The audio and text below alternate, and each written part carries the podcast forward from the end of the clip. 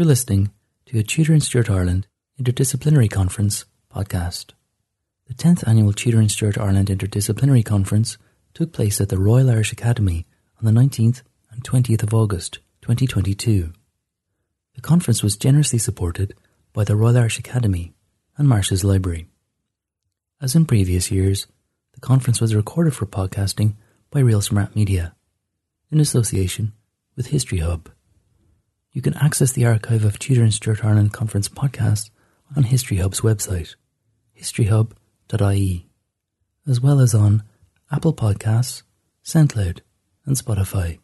In this episode, a recording of a paper by Tim Heanue from Kylemore Abbey and Gardens, entitled The Nuns of Kylemore Abbey and Their Connection to James II. Just for anyone who isn't aware of uh, Kylemore Abbey, so uh, Kylemore is at present one of the uh, most popular tourist attractions in Ireland. It was originally built as a country estate by Mitchell Henry, who was an English industrialist and politician. Um, and it now welcomes hundreds of thousands of visitors a year, as well as still hosting uh, Ireland's only community of Benedictine nuns.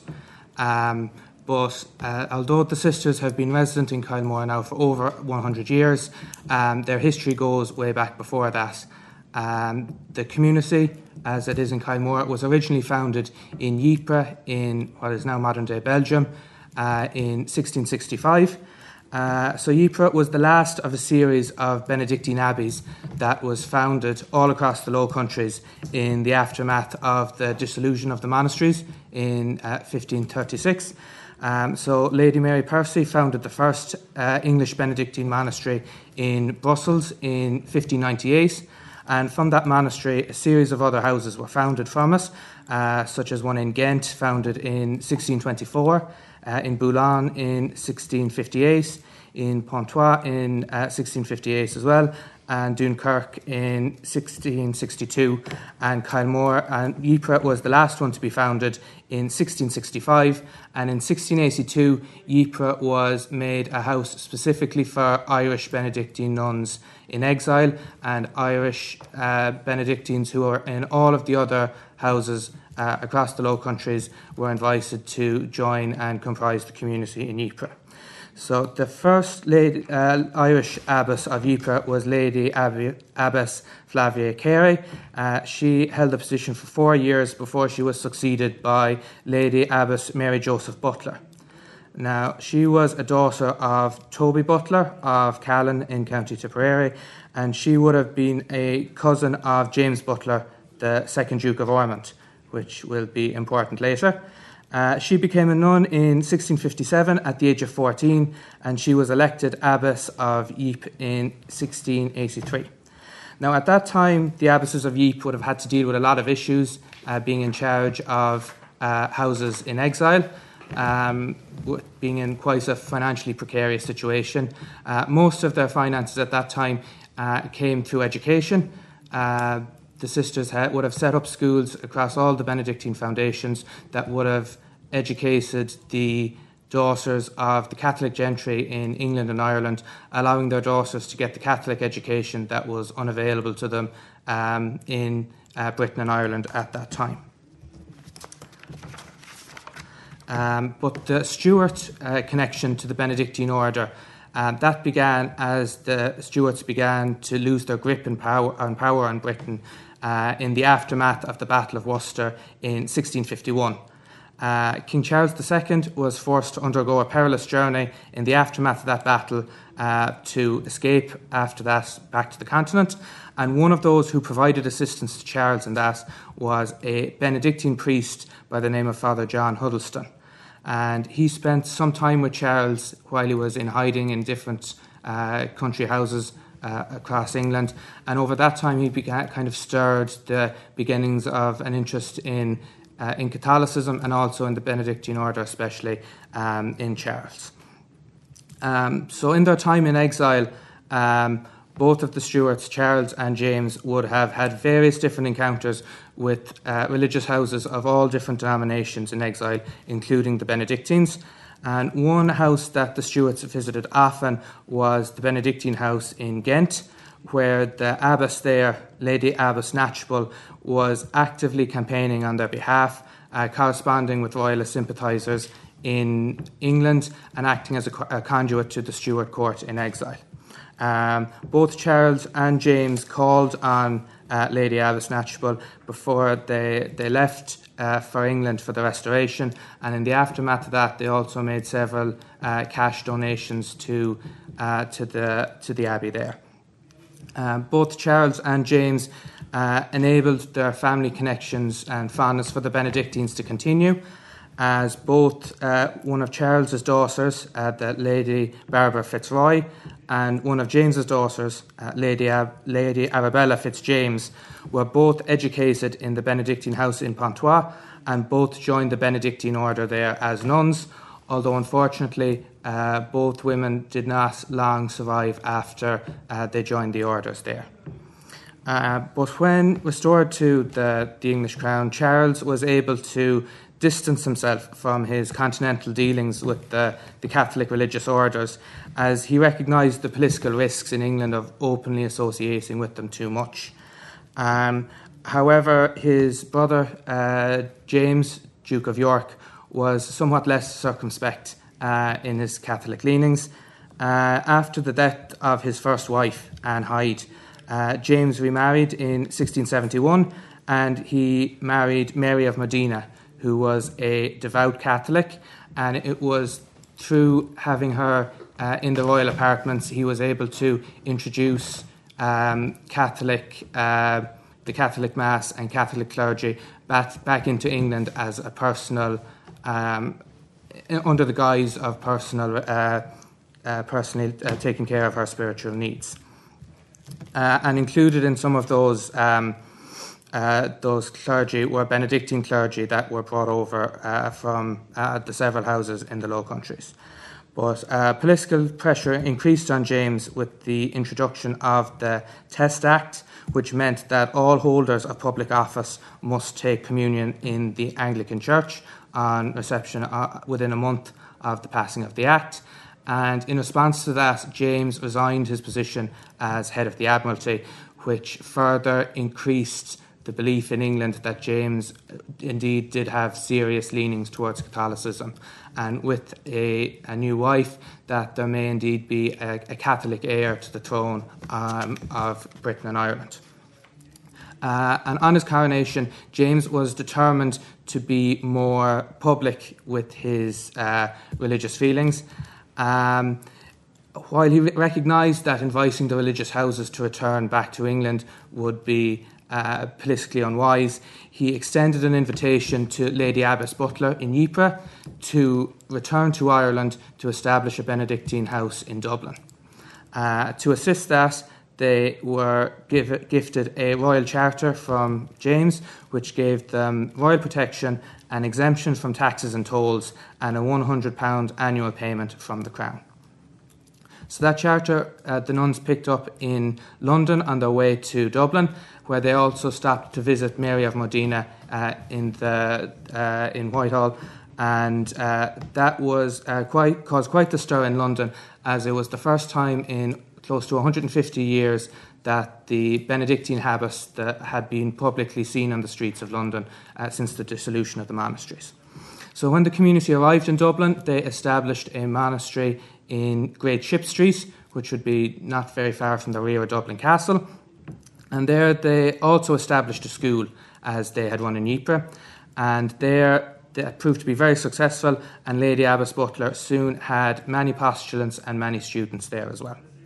Um, however, they didn't have too long to make themselves at home in Dublin uh, before the events of the Glorious Revolution, and James fled to France. Uh, however, the community in Great Ship Street was relatively unaffected at this time, as most of the popular support for James at this time was in Ireland, and it was in Ireland that James chose to launch uh, a military campaign where he would retake the entire island of Ireland to use that as a springboard to regain the throne of England. Um, and however, although the war continued after the, the uh, significant loss at the Battle of the Boyne, it was in the aftermath of that battle that James uh, fled Ireland, never to return. Um, the night after the defeat at the Boyne, James famously spent the night in Dublin Castle before he headed south the next day to board a ship at Waterford. Uh, and although he had been very quick to invite the Benedictines to Dublin, uh, although they wouldn't have been too far away from him in Dublin Castle, they clearly weren't to the forefront of his mind when he was leaving.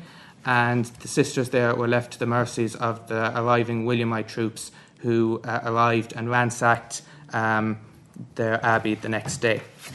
Uh, very bravely, one of the Lady Abbess Butler's novices, uh, in disguise, entered the monastery while it was being ransacked and rescued some of their church plate and other um, precious items uh, and returned it to, to, Lady Abbess, who was in hiding across the streets at the time.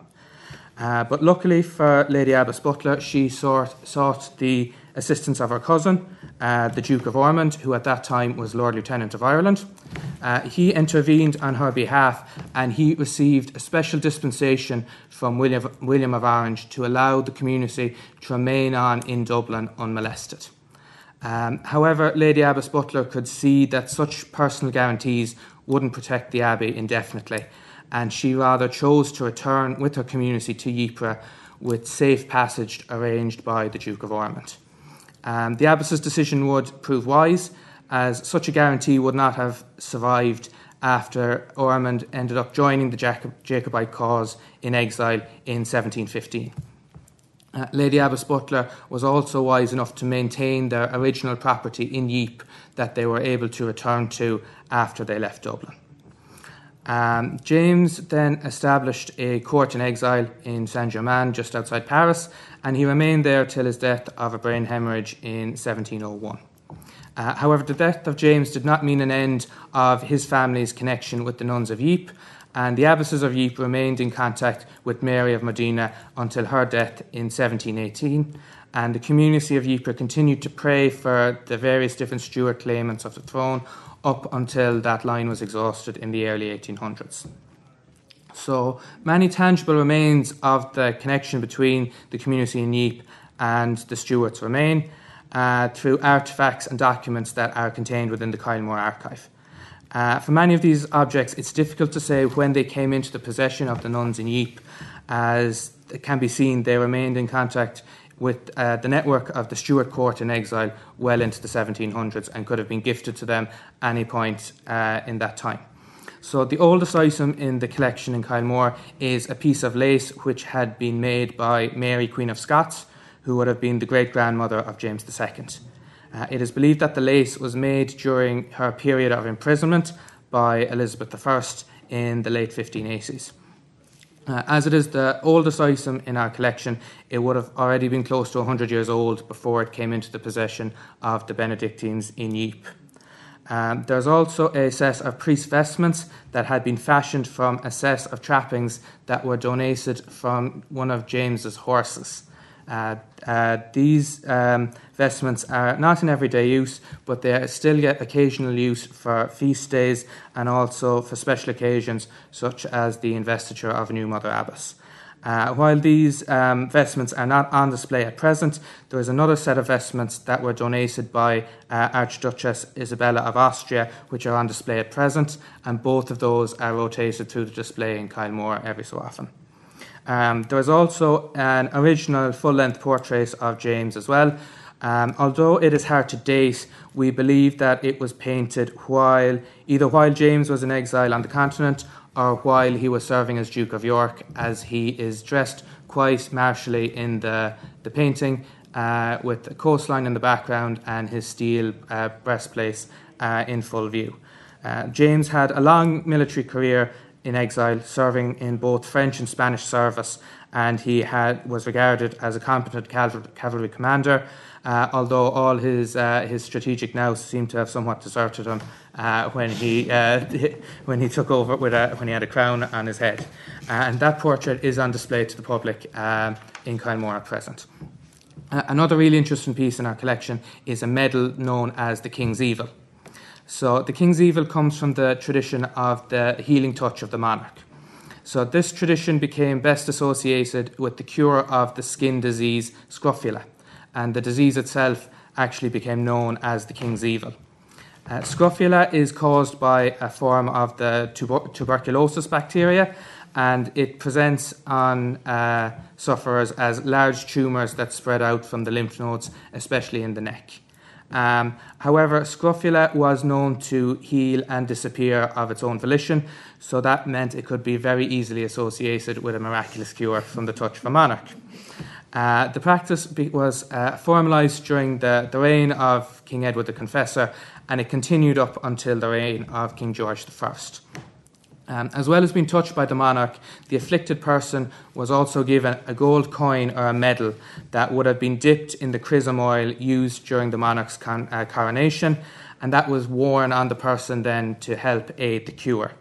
Uh, originally, uh, coins were used, but eventually special medals were struck by each monarch on their coronation, which were used for this purpose. Um, the medal in Kylemore was dispatched to Ypres from Rome in 1751 as was recorded in the correspondence of Lady Abbess Mandeville. Um, despite the fact that uh, the, her correspondent in Rome claimed that it could only be sent for use of curing anyone who did have the disease scrofula and not to be kept as a, memento or trinket, uh, it seems that's exactly what Lady Abbess Mandeville had requested for. Uh, among the documents that are exi- uh, still existent in the archives is a 28 page mass booklet from the funeral service of uh, King James II in 1701. So, in the French fashion, uh, at James's funeral, his heart, brain, intestines, and body were all interred separately. Uh, indeed, James' body was interred in the chapel of St. Ed-. Edmund in the Church of the English Benedictines in, pa- in Paris, which showed his dedication to the, to the Benedictine order even unto death. Uh, he was buried in a seal lead coffin so that it could eventually be moved to his ancestors in Westminster Abbey when the House of Stuart uh, was eventually returned to the throne. Uh, unfortunately, that never happened as that was destroyed uh, during the course of the French Revolution. Um, so that document, although not on display at present, is undergoing restoration, and that will be uh, hopefully on display to the public uh, before Christmas. Um, so the, the, the, survival of all these artifacts and documents, uh, in a way, is somewhat miraculous. Uh, Ypres was the only one of the aforementioned Benedictine houses to survive the French Revolution. Uh, all of the other houses, uh, the English houses, returned to uh, were forced to return to um, to England, uh, but the Irish uh, makeup of the, the, community in Ypres uh, spared them from that fate. Um, the abbey itself in Ypres was completely destroyed during the First World War. Uh, before the nuns were forced to evacuate, they hid all of their most precious documents and treasures in a portion of their cellar, which they walled up in the hope that they would uh, uh, recover it at a later date. Uh, this material was recovered then in 1916 by a Jesu- Jesuit army chaplain by the name of Henry V. Gill, and he returned that material to the nuns who were resident in England at that time. Uh, as if that wasn't enough, the archives also survived a fire that affected Kylemore in 1959, which damaged a large part of the building, but it was halted just before it reached the archive room. So, as we've mentioned there, some of this material is now on display in Kylemore. There's a special exhibition room dedicated to the history of the community before they uh, arrived in Kylemore, and it is hoped, uh, as I mentioned there, that more of this material will be available to the public in the future. Um, there's a huge amount of heritage uh, and history on the Kylemore estate. Uh, kind of between with the uh, since the arrival of the nuns in Kylemore in 1920, 1921, uh, and with the, the history of Kylemore from when it was built and run as a country house. Uh, but it's also important that the, the earliest history uh, of the nuns is given its proper place as well, and hopefully going into the future that that will be more prominent, and it'll also allow people who are much more skilled than me in what they're talking about to be able to have a look at the material uh, and discuss it into the future. So, uh, thank you very much, folks.